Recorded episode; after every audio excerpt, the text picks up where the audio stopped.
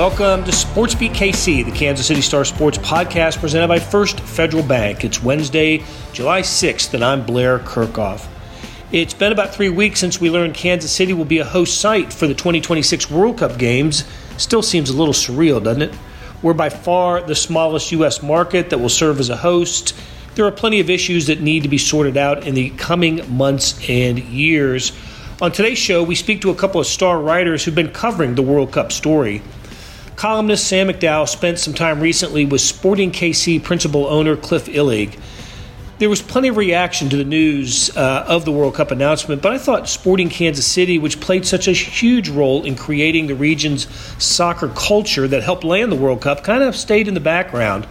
We talked to Sam about that and about Sporting's role in obtaining the World Cup. After a break, I had a conversation with Pete Grathoff about his experiences in covering the World Cup. Pete spent a month in Germany in the 2026 event, and I wanted to get his thoughts and impressions of what might be coming to Kansas City. Okay, let's get started talking soccer. First up, Sam McDowell.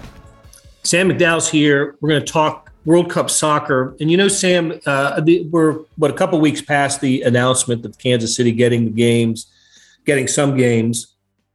And it occurred to me and it was reinforced uh, when I read your story after your conversation with Cliff Illig from last week that you know when the announcement was made, we heard a lot from you know from Clark Hunt and we and a lot from uh, you know city officials and World Cup officials, but the one entity that kind of wasn't as well represented as I thought it should have been was Sporting Kansas City, and of course they had so much to do with the successful bid here. But you took care of that with a, you know, a nice conversation with with Cliff Illig, and I just wanted to ask you about the story that you put together, and um, and, and you know, you covered Sporting Kansas City, so you you know the organization about as well as anybody in the media.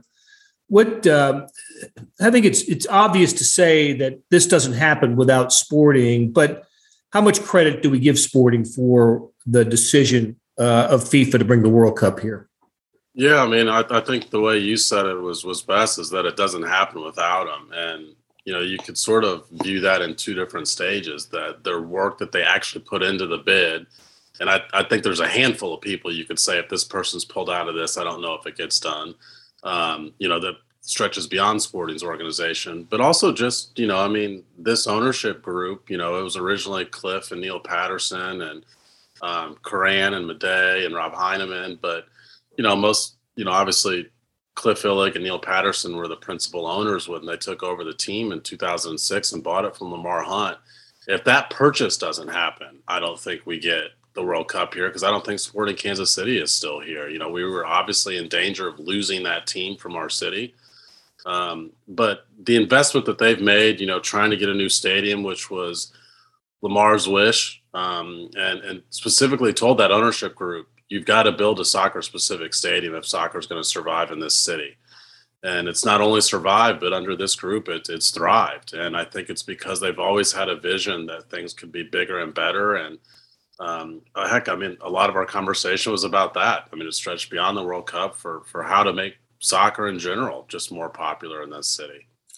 Yeah, um, the you, you, know the stadium when uh, when the when the team kind of underwent its its branding change, right from from the Wizards to Sporting Kansas City, from Arrowhead Stadium to uh, what what is now Children's Mercy Park, and with a little stop at Community America Ballpark in, in between. um, uh, but I, I, read this in your story, and I thought it was interesting that, uh, and, and, this speaks to the um, uh, sort of the attitude that, that, that Sporting Kansas City officials, especially Cliff Illig, had when they built uh, j- just the idea of building the new stadium, and when they were looking at sites, right, for where they were going to put it. Illig said that that's kind of secondary. There, there's you know there, there's a greater concern here for him, and I, and I I really thought that was very informative about what he's he's about. Yeah, I thought so too. Um, I mean, obviously the the we knew that they had looked at uh, the Bannister site, and I think they thought that was going to be it. But um, you know, where they are now over at Village West was their third choice, basically. You know, the first two sites they had been given these renderings by architects that you know different architects would come in they'd want to bid on it they, they showed hey here's what we can do with the stadium and once they picked village west that's when cliff said i don't want to look at any of those pretty pictures anymore i want to tell you we're going to we need to figure out who's going to be in this building and that's what the the stadium is going to be built around it's going to be built around built around those people and so they wanted the supporter section that you see for the cauldron. They wanted suites. Um, you know, it's there's not a lot of 16,000, uh, 18,000 seat venues that I think that you see sort of that layered look. And, um, it, uh, you know, I, the way I phrased it the story was kind of this towered look where you still have this, this, this suite level that is, that is you know, almost like Arrowhead Stadium having a, a suite level there, and you you'd think you'd eliminate that with that kind of uh, sizing of a stadium, but I just it, it was different, and it was the willingness to be different for a first time sports owner that really stood out to me. I mean, a lot of people probably Cliff Illig has been very uh, public in the past, and he was in this conversation that they didn't know anything about soccer when they bought the team. None of this ownership group did. And so I think a lot of people in that situation that, you know, I, I think he felt it was a community good. I mean, and he said that too, that you can't afford to lose this soccer team. You know, the city just can't afford to lose major league sports teams. And so he's got that civic pride that I think also drove this World Cup bid. But, um, you know, specifically to, to Sporting Kansas City, I, I, just I think a lot of people in that situation would say, "Well, hey, I don't know much about this. Let's see what everybody else has done." And if they had that same thinking for the World Cup, I don't think Kansas City gets it because Kansas City could not do what everyone else was doing to get the World Cup. Right. I mean, um, as you know, as we know now, um, Kansas City is in the low 30s when it comes to market size, and all the other U.S. Uh, cities that that uh, had successful bids are in the top what 12 to 15 or so oh, yeah yeah so you know and, and as as you were uh, speaking there i i was reminded too of something that that cliff said that he told you and and it uh, you know as it uh, his his sentiment about you know not only making sporting kansas city a um, you, you, know just something that's unique, different, and and and forward thinking. He applied that to the World Cup bid as well. He said some you know not just getting the World Cup, but presenting it in a way that's going to be better than anybody else, even with the small market size. And and we kept hearing that um, from uh, you know you know from from people who were involved with the with the bid process. That and, and Jake Reid told you the the sporting CEO that you know, Kansas City just wanted it more. That's what FIFA officials kept telling him that the Kansas City wanted it more. And but I'm wondering what when when Cliff Illig says or or implies that you know presenting the World Cup that Kansas City has a desire just to be better than everybody else. Uh, what does he mean by that? What what can the World Cup look like in Kansas City that would make it different than other places? Yeah, I mean that was obviously the, the questions I, I kind of peppered them with throughout. Um, some of that they're keeping under wraps because they don't want. I mean, the first step of this is going to be they're going to have to hear from FIFA how much control do they have of it. You know, this is FIFA's tournament, and therefore, you know, do they have sort of a cookie cutter idea for every city that they said, hey, hey, here's your baseline, and you can add on this stuff, but we really want you to use this. Um, or are they going to give these cities the freedom? I think FIFA certainly, you know, they're not done. They recognize the significance of the, the sports commercial market that is the United States. And so I think they're going to give their cities maybe some more freedom than they would in like, let's say Qatar this, this fall. Um, in which case Kansas City has the opportunity to sort of showcase itself in a way that certainly people in the world, but I also think people in this country don't really understand what what Kansas City necessarily is all about. So, um, you know, a few of the things he mentioned were like, you know, I mean, we have the watch parties already when the World Cup is in Brazil. Right. Um, so he said, think of that on steroids. Uh, there'll be fan fest events throughout the city. I mean, FIFA is really big on the fan fest, and I. I think Blair, when you and Vahe took a look at the, the bid itself before this even came out, that that was obviously going to be part, a component of it because um, FIFA really one of the reasons you choose the United States is not because soccer is the most popular sport in the United States, because you want to grow the game in the United States. And so it is just getting fans involved. But um, they're also going to have to look at you know bars and restaurants and and things like that in ways that they can be promoting the game. But the number one thing is they want people watching the games. And I think I got the impression it was a little bit the inverse that they wanted this just this big party and to everybody to feel the energy. And Cliff is very adamant that they got to find a way to get people to actually watch the game itself because while MLS they feel like is is a growing product and an increasingly good product, it's nothing compared to the World Cup because nothing is. I mean, you've got the very best players in the world playing in the World Cup. And the best way to try and get more fans into it is to show them the very best athletes in the world that are playing it. So I think a lot of it's going to be trying to convince the bars and restaurants around the city to be showcasing it. You know, I think a lot of it is going to be pitching it and selling it to them and to other people in Kansas City. You mentioned the the fan fest. When, when it came down to choosing the U.S. cities for uh, for sites, you know, all basically all the stadiums were the same, right? They're all NFL, all but Orlando of the of the 16 U.S. cities were NFL stadiums. So, um, so so they're all. I, I hadn't thought of that. That's that's true. So they all have the kind of the same issues, right? With size and might have to do some retrofitting and, and all that. Yeah. I, I think what uh, you, you, know that, that, something that really made a difference in with FIFA, as as I look back on it now, were the the the renderings of what a fan fest would look like in Kansas City and how you know they could put you know a, more than 100,000 people in a site right? If it's whether it's the the lawn of the Nelson Atkins or that area between Union Station and the and the World War 1 memorial or and, and, even on the other side of the World War 1 memorial the big lawn there. So um, that yeah that I, I think that made a big impression on the on the FIFA official. I, I, I, think, and like I said, you and Vahe already knew that component because you guys had, had covered this significantly before it was awarded in my conversation with Cliff, that was a bigger deal, I think, than I realized. Just how organized they were with those sorts of events. I mean, we obviously talked about, um, you know, you mentioned it, Jake Reid saying how much Kansas City wanted. There was some significant organization that includes the financial organization that I think, you know, some other cities, Chicago backed out of it because of the finances. So they had that stuff in order, but I guess I, I if, you know, if you're sort of ranking the reasons why Kansas City got it, because it wasn't just one, it's it's the, sort of this pot of reasons. Um, that would have moved higher up on the list than I anticipated after chatting with with Cliff. I love this little detail from your story too. Um, that uh, just a small thing, but must have made an impression. And it was when FIFA was here last October.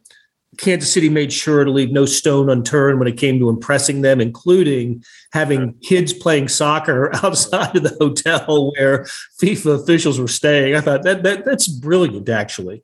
Yeah, and that's you know what what's always struck me about conversations with Cliff Illig is the de- how you know he thinks big, but man, he nails the details. And uh, I asked him about that, and he said that he often kind of views his job as combing through somebody else's work and saying, well, here's what we missed. And, you know, obviously Catherine Holland was the bid director. Kathy Nelson poured a ton of work into this. And then other people from sporting, I mean, Jake Reid, but often you had some, a lot of other people from sporting's organization that, that played a factor in this as well. But he said that he went through it and was like, man, we thought of everything. And then when they got to the hotel with the FIFA officials, he's he's in the hotel with the FIFA officials and he saw the kids for the first time. And then he was like, man, we really thought of everything here. well, the um, the awarding of the World Cup to Kansas City, we're still kind of in the afterglow of that. There's so many details to be worked out, and we're hoping to hear from sporting chiefs, city officials here pretty soon about that. We know they had a meeting in New York recently to discuss some of those details, and I, I think in the next couple weeks we, we will hear from from those officials. But while we're still kind of celebrating it, I listen, I, I, probably feel as good for sporting as anybody when it comes to having the World Cup awarded to Kansas City. They've been, you know, they have just been a, a winning franchise, a successful franchise. They've, they've done it right as long as they've been here. And, um, and, and, and they're going to revel in having the World Cup here. In fact, not only are they going to revel in it, they're going to be with their facility, their training facility. They're going to be a big part of it. Um, they're, they're going to be the reason if there's a big economic impact, uh, and there will be for Kansas City, that it's because Sporting built its facilities, including the training center, and nations will take advantage of that, which means we'll have their fans in town for you know for weeks on end spending money here. So I, I just I really do feel good for Kansas for for Sporting Kansas City um, during uh, during this process. Yeah, I agree, and that was something Blair that that you mentioned that I left out that I shouldn't have was their training facility is is a gigantic draw and investment that um, I don't know. Maybe they still get games if they don't have that training facility, but I kind of doubt that too. I mean, that was another good example, by the way, of something that hadn't been done yet in MLS. That you know they poured significant resources. Right. Obviously, the, cities and, and, state did as well. Um, but that's something we didn't get too deep into as far as the impact on sporting. But you know, it's not just Kansas City that needs to take advantage of this of this opportunity. Sporting does too. I mean, they this is an opportunity to to grow their fan base as well because where sporting is right now is they're they're I feel like those facilities, partic- particularly their stadium, has been their biggest selling point for a little while now. You can only fit so many people into that though. Right. So you've, got to, you've got to get people watching your games and caring about them on a weekly basis, even if they aren't one of the 18,000 people in the stadium. And I do think the World Cup is an opportunity to do that. Well, certainly the first time the World Cup was in the United States in, in, in 1994, that uh, one of the reasons the U.S. got the World Cup then was because it promised FIFA that it would start a you know a pro league, and that was the MLS, and that you know was kicked off two years later with Kansas City, one of the ten original franchises with that. So, okay, hey, we're going to take a break, and when we come back, you will hear from Pete Grathoff, who uh, star sports writer who has covered a World Cup for us. He was at the World Cup in 2006 in Germany and attended games of that, or at least one game in that 90, 1994 World Cup. He was in Chicago uh, covering that. So we, we we try to find players, and I know Sam, you did, and I did too. Talk to players and coaches who had World Cup experience. We didn't talk to Pete because Pete had World Cup coverage experience. I talked to him about that, and we'll talk to Pete after a break. Buying your first home is a huge milestone, but the journey there can be confusing. First Federal Bank of Kansas City is here to make it simple. After nearly a century of serving the KC community, our loan advisors have experience in every type of housing market. With a short phone call, we can give you a free rate quote and talk through loan options. No pressure, no obligation. The road to home ownership can be simple with First Federal Bank. Get started with a free quote at ffbkc.com/homes. First Federal Bank of Kansas City, because banking is personal. Member FDIC, Equal Housing. Hey, it's Kaley Cuoco for Priceline. Ready to go to your happy place for a happy price? Well, why didn't you say so? Just download the Priceline app right now and save up to 60% on hotels. So, whether it's Cousin Kevin's Kazoo concert in Kansas City, go Kevin, or Becky's Bachelorette Bash in Bermuda, you never have to miss a trip ever again. So, download the Priceline app today. Your savings are waiting. Go to your happy place for a happy price. Go to your happy price, Priceline. Hey, this is Blair. There are several ways to access the Star Sports section. Let me tell you about a couple of them. There is Sports Pass. For $12.99 a month, you get unlimited digital access to all the Star Sports content, including beat writing, columns, features, pretty much everything we write. The deal renews monthly until you tell us to cancel. For $159.99 a year, you get everything the Star has to offer digitally, including sports and the e edition go to kansascity.com and drop down to the bottom of the page where it says Start a Subscription for more information. Your support has never been more important. As always, thanks for reading and listening. Pete, we don't get you on SportsBeat KC enough. It's great to see you. Great to have you here. We're sitting in the Joe Burke Suite at Kauffman Stadium. Pretty good setup. It's nice. It's good to see you, Blair, and always glad to be on the world famous podcast. so we come we came to Kauffman Stadium to talk soccer uh, because uh, that's what we're that's what we're going to do. Uh, and the reason I wanted to talk to you was uh, I don't know if you've heard, but the World Cup is coming to Kansas City in 2026. I, am pretty sure that that's true. That's going to happen. And of course, the reason we want to talk to you is you are, as far as I know, the only person on the sports staff of the Kansas City Star who has attended a World Cup. And not only one World Cup. You've actually been to games at two World Cups. Um, but in 2006, you spent the entire month of the World Cup in Germany, and you wrote about it uh, at the time, but you recently wrote about it before Kansas City was awarded the World Cup games. You wrote about, or maybe it was right after Kansas City was awarded the games there, and uh, and you wrote about what Kansas City can expect. And I really enjoyed that story because I think you you mentioned probably 15 nations in that story, and, um, and and so let's just generally talk about what you saw, just aside from the games what you saw, what you felt, what you experienced in Germany. Can you sum it up in about 10,000 words? I, I, think it's good we stay away from the games because a lot of people in Kansas City won't be going to the games. But they are going to come across people from other nations here. I mean, people come in, this will be a destination spot, the United States, for that World Cup, for people that are fans. I mean, and they don't have to be the diehards either. I, one of my favorite memories from that World Cup was after a game that Brazil had played. I was on a train with uh, sat across from this couple from Brazil, and this was their like second honeymoon. They had little kids at home. The grandma was watching, and they just were very quiet. We just had a really pleasant conversation. But I mean, you just bumped into them all over, whether it was Aussies at a bar in, in one city or you know, like someone from Ireland on a train. It was, it's just, and they're going to be around Kansas City.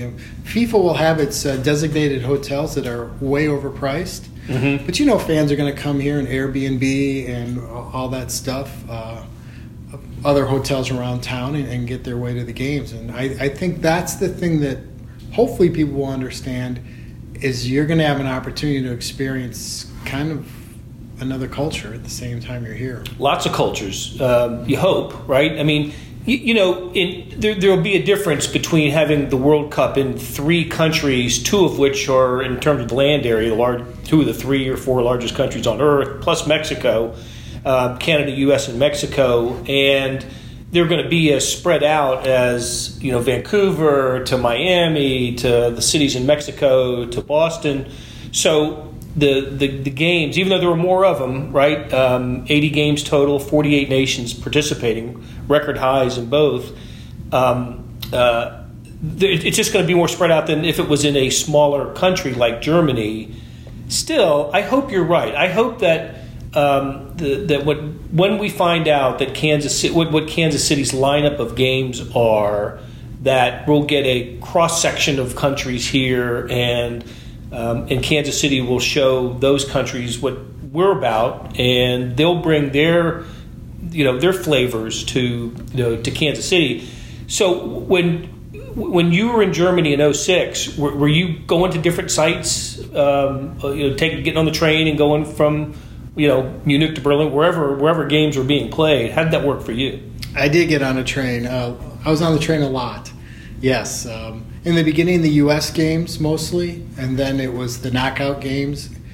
And that took you all over. Um, but in those cities, there were rallies. Fans of certain nations had rallies. FIFA will set up these uh, fan fests, and that's where you're going to see a lot of fans too. And those are the ones I think that are. I mean, you don't want to make it sound like you got to have a ton of money to get into a game, but the fan fest, you're really going to be able to rub elbows with uh, people who really love the sport. Kind of like if you go to a sporting event and it's always the upper deck of the sold out stadiums. Those are the people that are mostly wearing the replica jerseys. Uh, that that's I think that's how it's going to be here. And you know, I would imagine the streetcar is going to be a different experience. It's going to be so much fun.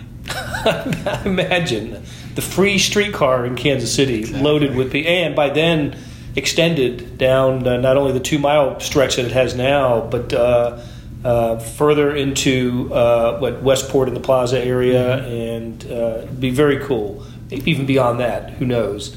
But um, so when you went to different towns and you went to the all right, let me ask you this: when you went to the games.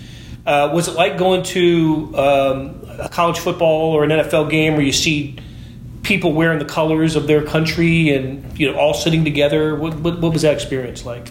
Generally, they were together in their um, like a whole bunch of Swiss fans. You know, you'd think the Swiss kind of reserved and all that. Holy cow, they were so loud. I couldn't believe it. Yes. Uh, hear a lot of that Ole chants. They'll all be together usually uh, in one section. There'll be like a fan section, and then you'll see them scattered about as well. And outside the stadium, well, there's a lot of singing and dancing and music and uh, fans of different nations kind of coming together and having a good time. It's it's a strange deal because so few teams have won the World Cup, and you're going to have like 40 teams likely coming in that won't have much of a chance. And a lot of those fans of those teams are like, "Hey, this is let's go experience Kansas City barbecue." You know, they'll be looking that up to see what we're about.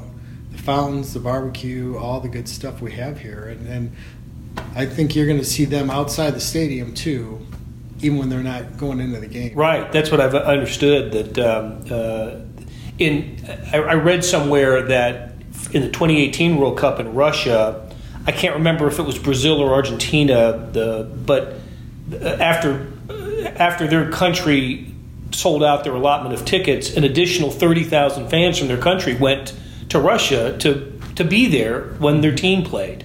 Um, and were in the city when their team played, not in the stadium, but in their bars and outside and at the fan fests, and um, that that idea kind of blew me away. That that doesn't happen in American sports. I don't know how many additional Kansas Cityans were in Miami for the Super Bowl. Um, you know, when the, when the Chiefs won, not going to the game. Maybe some, but I doubt it was you know in the tens of thousands. No, I agree. I, there were some that were there. I, we we ran into some who said they were just there for the Super Bowl experience. But you're right. There, this and again, this is the United States. It's going to be a great place. People have never been to the United States. Hey, let's make that trip in 2026 when our when our uh, home country is playing there, and they'll they'll come out absolutely. Those Brazil fans in particular will will be here. I'm going to go out on a limb and say they make the tournament. You know They might, yeah. They, if they if they can somehow get through qualifying, Exactly. and their fans are the absolute most fun you're going to be around. They, boy, I can just they can make music out of just, I don't know. It was little shakers and drums and they and people just dancing and you know wearing their flags as skirts and capes and I I'm fans of other nations coming in and I don't know. It was just it's just a big party. I love the anecdote that you used in your story about um, uh, you saw a group of Argent fans from Argentina and another group of fans from the Ivory Coast kind of walking toward each other, and you you thought, and they were playing, right? They were going to play in the stadium that day, and you thought maybe a rumble would ensue. That was not the case. No, it was great. I did think it was going to be a rumble. Your soccer hooliganism thing you people may have in their mind was not the case at all. They kind of came together and greeted one another, and the music kind of picked up again. And Ivory Coast is this orange and green, and Argentina is powder blue and white. So it's this just cool little rainbow of colors there as they were all kind of dancing and singing. And then they went on their ways. I mean, on their own way, wherever they were going. So uh, they just are, are there to have a fun time and uh, spread some joy. That's that's the way I looked at it. What made you pick up and go to Germany in, in 2006? I've always loved soccer. My parents were born in Germany and emigrated to the States in the 60s. They still have family there. It made a lot of sense. In fact, the Team USA was based in, in uh, Hamburg, Hamburg, and uh, that's where my uncle and aunt Oh. lived. So it was pretty easy um, decision to go. I'd always wanted to go because I'd only been once before to uh, a game, even a World Cup game in '94. So, yeah, I mean, the star let me uh, let me do that. That was great. Yeah, you said you went to a World Cup game in '94. Uh, of course, it was um, in the U.S. and Chicago was one of the cities that uh, that was hosting games. That's where you went, right? Chicago. That's. Soldier Field. Yep, Soldier Field. Who'd you see? Uh, it was the first knockout round game between Germany and Belgium, and uh, Well, I don't know about then, but now that's a heck of a matchup. And it, it, Germany was more of a were the defending champions, and Belgium hadn't really kind of come up like that. But it was a three to two game. It was great. And uh, later, I was there with my father, and then we we Taste of Chicago was going on at the same time. Oh, we wow. Taste of Wow. Chicago. Right. Then we ended up in a bookstore for. I think we were waiting for my brother to get off work, and I was wearing a Germany shirt or a jacket or something, given my parents, uh, you know, heritage, and some Belgian fan just came up to me. we played very well. We have nothing to be ashamed of today. And I'm like, yeah, I absolutely agree with you. You know, like, it, was just something totally. It was what that was a World Cup experience. I I haven't forgotten all these years later because it just was so out of the blue. Okay, you've lived in Kansas City now for what? How many years? Twenty five years. Twenty five years. So you know this town, and you've been to the World Cup. So you've hit twice. So you've had that experience. Um, is this going to be? Is the World Cup going to be a good fit here? It's going to be a great fit here. I I was just talking with someone. Um, uh, was our intern Nathan, who said he didn't realize Kansas City was such a big soccer town. Well, there you go. There, that Nathan, who's a sharp guy and yeah. really has worked great, has had a great experience with us. Maybe it's typical of people who don't understand Kansas City and what it's been about, um, uh, building its soccer credentials over the last few decades.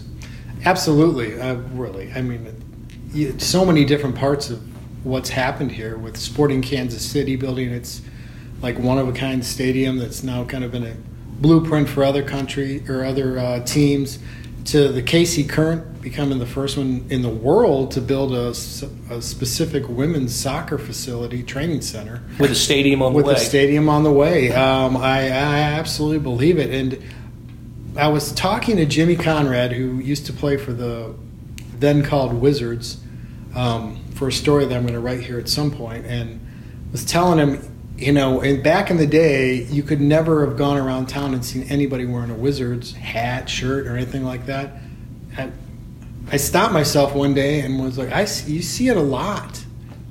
I mean, it's ingrained in our culture here now, without a doubt. Um, soccer's big here, and I think fans are going to see that from other countries. Yeah, sporting sporting stuff is all over the place, all over the metro, both sides of the state line, and um, and throughout. It is a uh, the brand has become ingrained in the Kansas City sports scene, which is really cool to see. And I talked to Peter Vermes about this recently, and and, and I, I mentioned to him, you know, that's that, that, all that's part of Kansas City getting the World Cup, but also, um, you know, it was it was one thing to to change the you know the, the brand from the Wizards to the Sporting Kansas City to move into Children's Mercy Park and um, have the color the kit that everybody kind of liked but you had to win. You know, you, mm-hmm. you couldn't do it and be mediocre over the years. And Sporting has done enough winning uh, with an MLS Cup and U.S. Open Cups. Of course, they're still alive in this year's U.S. Open Cup. Um, that's been part of it too. So they they've been, been able to maintain interest within in soccer here in Kansas City by having a successful franchise. Didn't hurt either to have you know, a homegrown hero like Matt Besler on the team, and to have Besler and Graham Zusi play in the World Cup in 2014. So all of that, I think, is built into Kansas City into the uh, a, a, city that's number what is it 31 32 33 in terms of market size and by far the smallest city to get a world cup uh, right get right. world cup games right and denver was mad um, yes. all the people in denver a lot of people in denver were including the colorado rapids coach who couldn't believe Kansas City got it over Denver. Again, more people that just don't get that Kansas City no. has invested in soccer and. Uh, I, it actually goes back to the you know Lamar Hunt, the you know the founder of the AFL, the C, CEO of the Chiefs, and um, and in on the ground floor of North American Soccer League and MLS, and was the original owner of the Kansas City Wiz, which became the Wizards, and then when he sold it, they became Sporting Kansas City. So a lot of so- soccer heritage in, in Kansas City. So, all right, Pete, great catching up with you. Great talking soccer. I bet it's not the last time we do it. I think we're going to talk soccer quite often uh, as the World Cup approaches. Appreciate it. Glad, glad to be on. Thanks, man. That'll do it for today. Thanks to our SportsBeat KC staff of Monty Davis, Randy Mason, Jeff Rosen, and Chris Fickett. A shout out to our sponsor, First Federal Bank. Their website is ffbkc.com. Tip of the cap to Sam McDowell and Pete Grathoff for sharing your thoughts. Morning Sports Edition, you know I love it. Find out why. Go to liveedition.kansascity.com to check it out. Hey, thanks for listening, and we'll be back soon with another Sports Beat KC.